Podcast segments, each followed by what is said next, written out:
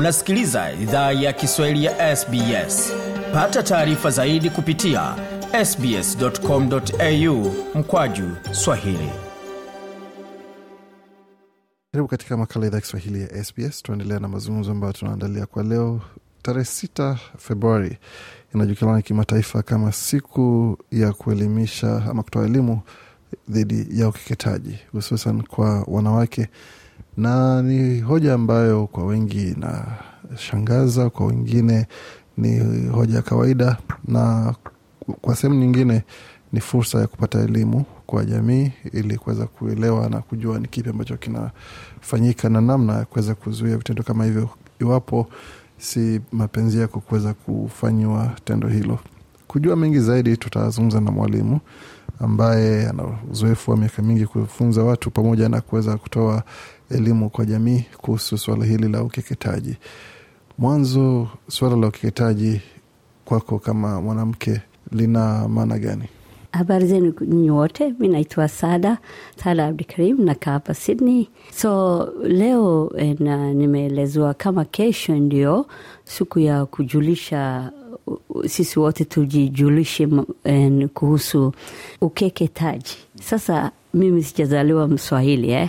Munisamee, ukeketaji sasa naijua kwa Kisomali, naijua kwa Kiingereza inaitwa circumcision kwetu nyumbani and, uh, practice mi natoka somalia which is east africa huko east africa karibu na kenya boda na kenya ethiopia tuko karibu hata wa sudan pia.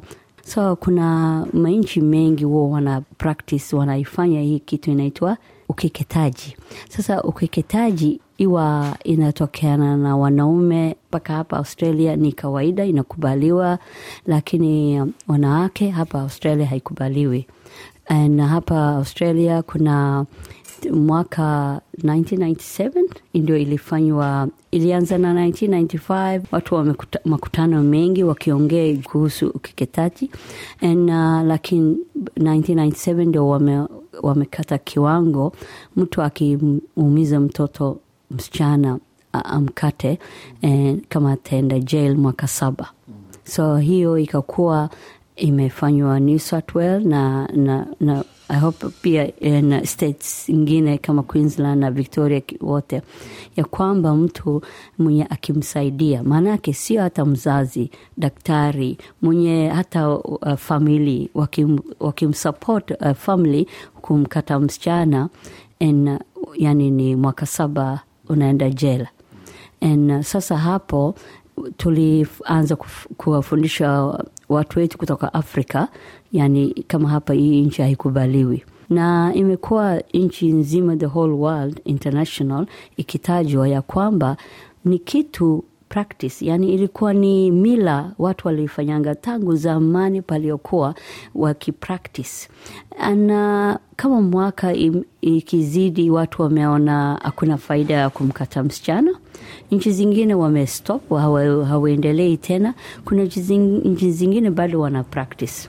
Hapa kwetu australia kwa vile serikali wamekataza utaona mtu wakimbizi wa, wa refugee kama kabla hawajakuja hapa australia wataenda mjijini wamkate huyo msichana kabla hawajasafiri sasa hiyo maana yake inamaanisha watu hawajapata elimu ni nini hii ya mambo ya kukata. Maanake msichana mdogo kawaida wanakataka kama mdogo kama mwaka sita mwaka nane kabla hajapata period yani damu ya mwezi ijaanza ndio wanamkata. Na kukata hiyo walifanya hiyo elimu tangu 1995-97 ya kwamba kuna sehemu zingine huwa wanakata kitu kidogo tu wengine wanakata na wanashona. Wakishona the whole yani huku ndani. Kuna sijui inaitwa kwa kiswahili lakini en, kwa kiingereza wanasema the libya minor wanakata hiyo libya huku ndani nyama ndani hiyo nyepesi alafu wanaishona wana, wana pamoja mpaka huku chini wanaiwacha just sehemu kidogo ya kutoka en, makojo na, na damu na hiyo imeleta tatizo mengi Saa zile msichana akipata damu mara ingine inakuwa hakuna nafasi ya kutoka vizuri.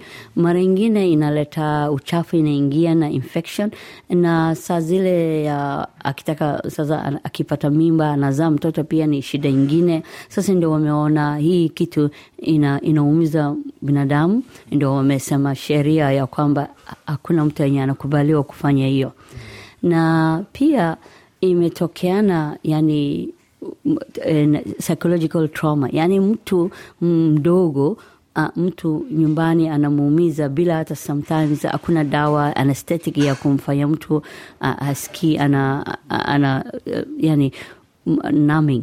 Zamani yani nyanyangu, wakati ya nyanyangu walikuwa hata hakuna shindano, wanatumia mamiba eh, miba wanatumia miba ku, kushona naye wanabiba, wanatumia miba kuunganisha ngozi ya panda mbili na miba.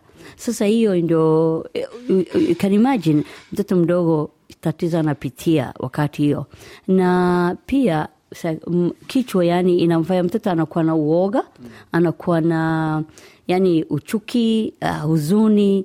Ndio wamesema hii kitu ina, inaumiza watu huko nyumbani tulikuwa tunasema eh, kukataa msichana circumcision, eh, girl circumcision, yani ukikataji ya msichana.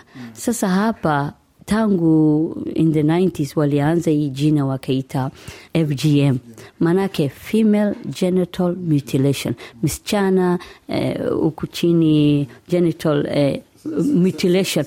Mutilation maanake kuharibu vibaya mtu mpaka anaumia vibaya, yani inamwacha mtu anakuwa na ska, yani, yani alama alama hiyo inaleta inakuwa ngozi inakuwa ngumu, inakuwa na tatizo ingine mengi, ndio wameita mutilation.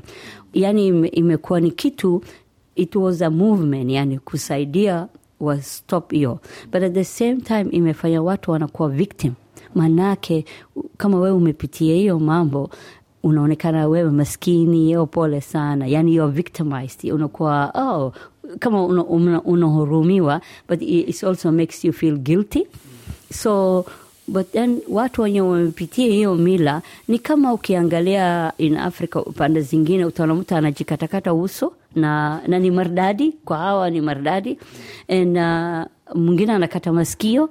Sasa kwetu hapo ilikuwa ni kitu alama, ilikuwa ni kujua kabila ya fulani wanakata useao kwa, yani wanakata masikio, lakini hapa imekuwa kama wewe ndio maskini mpole, yani wanakuonea huruma, and that's what I mean victim, wanakuwa kama victim. Sasa that was a lot of people wame campaign wamesema it's not fair, maanake mnatufanya tunakuwa victim. But at the same time it was a campaign yani ku, ku, yani ku, wa, wa, to eliminate yani wa stop. Na ni mila sio mila mzuri ni mila mtu alianzisha. Watu wengine huwa wanasema historically ilianza na firaun ina egypt. Farao. Sasa unaona huko in egypt kuna wanawake walikuwa wakipractice in uh, ethiopia eritrea and uh, somalia hata hapa kenya utaona kama wakikuyu wasichana yao walikuwa wakikatwa. Sijui kama masai walikuwa wakifanya and, uh, randili na samburu huwa uh, wanatayarisha wanaume yao lakini uh, wanaume haiitwi kukatwa inaitwa kutahirisha. Yani maanake ni una ukifanyiwa tahira means unakuwa clean. Basi hata wanawake walikuwa wanatumia hiyo lugha kama hiyo. Ukikatwa yani msichana anakuwa safi anakuwa msafi nao ni msichana um, tayari kuolewa msichana yani she is purified. And utaona nchi ingine kama Sierra Leone wasichana hao wanakatwa wakikuwa wakubwa kama wamepita ishirini mwaka ishirini. Maanake sasa ma, ni msichana kamili pengine anataka kuolewa anaenda anakatwa. Ndio basi vile hao wanakata na vile east africa yenye sasa yenye inaitwa ndio the problem ya yeah, issue ni tofauti. Yaani wa, wengine wanakata tu ile hiyo kidunda kidogo tu while i upande mahali ninatoka mimi Somali na huwa wana, wanaishona pia, ndio that's the issue why inaitwa mutilation. Je, unataka kusikiliza taarifa zingine kama hizi? Sikiliza zilizorekodiwa kwenye Apple, Google, Spotify au popote pale unapozipata.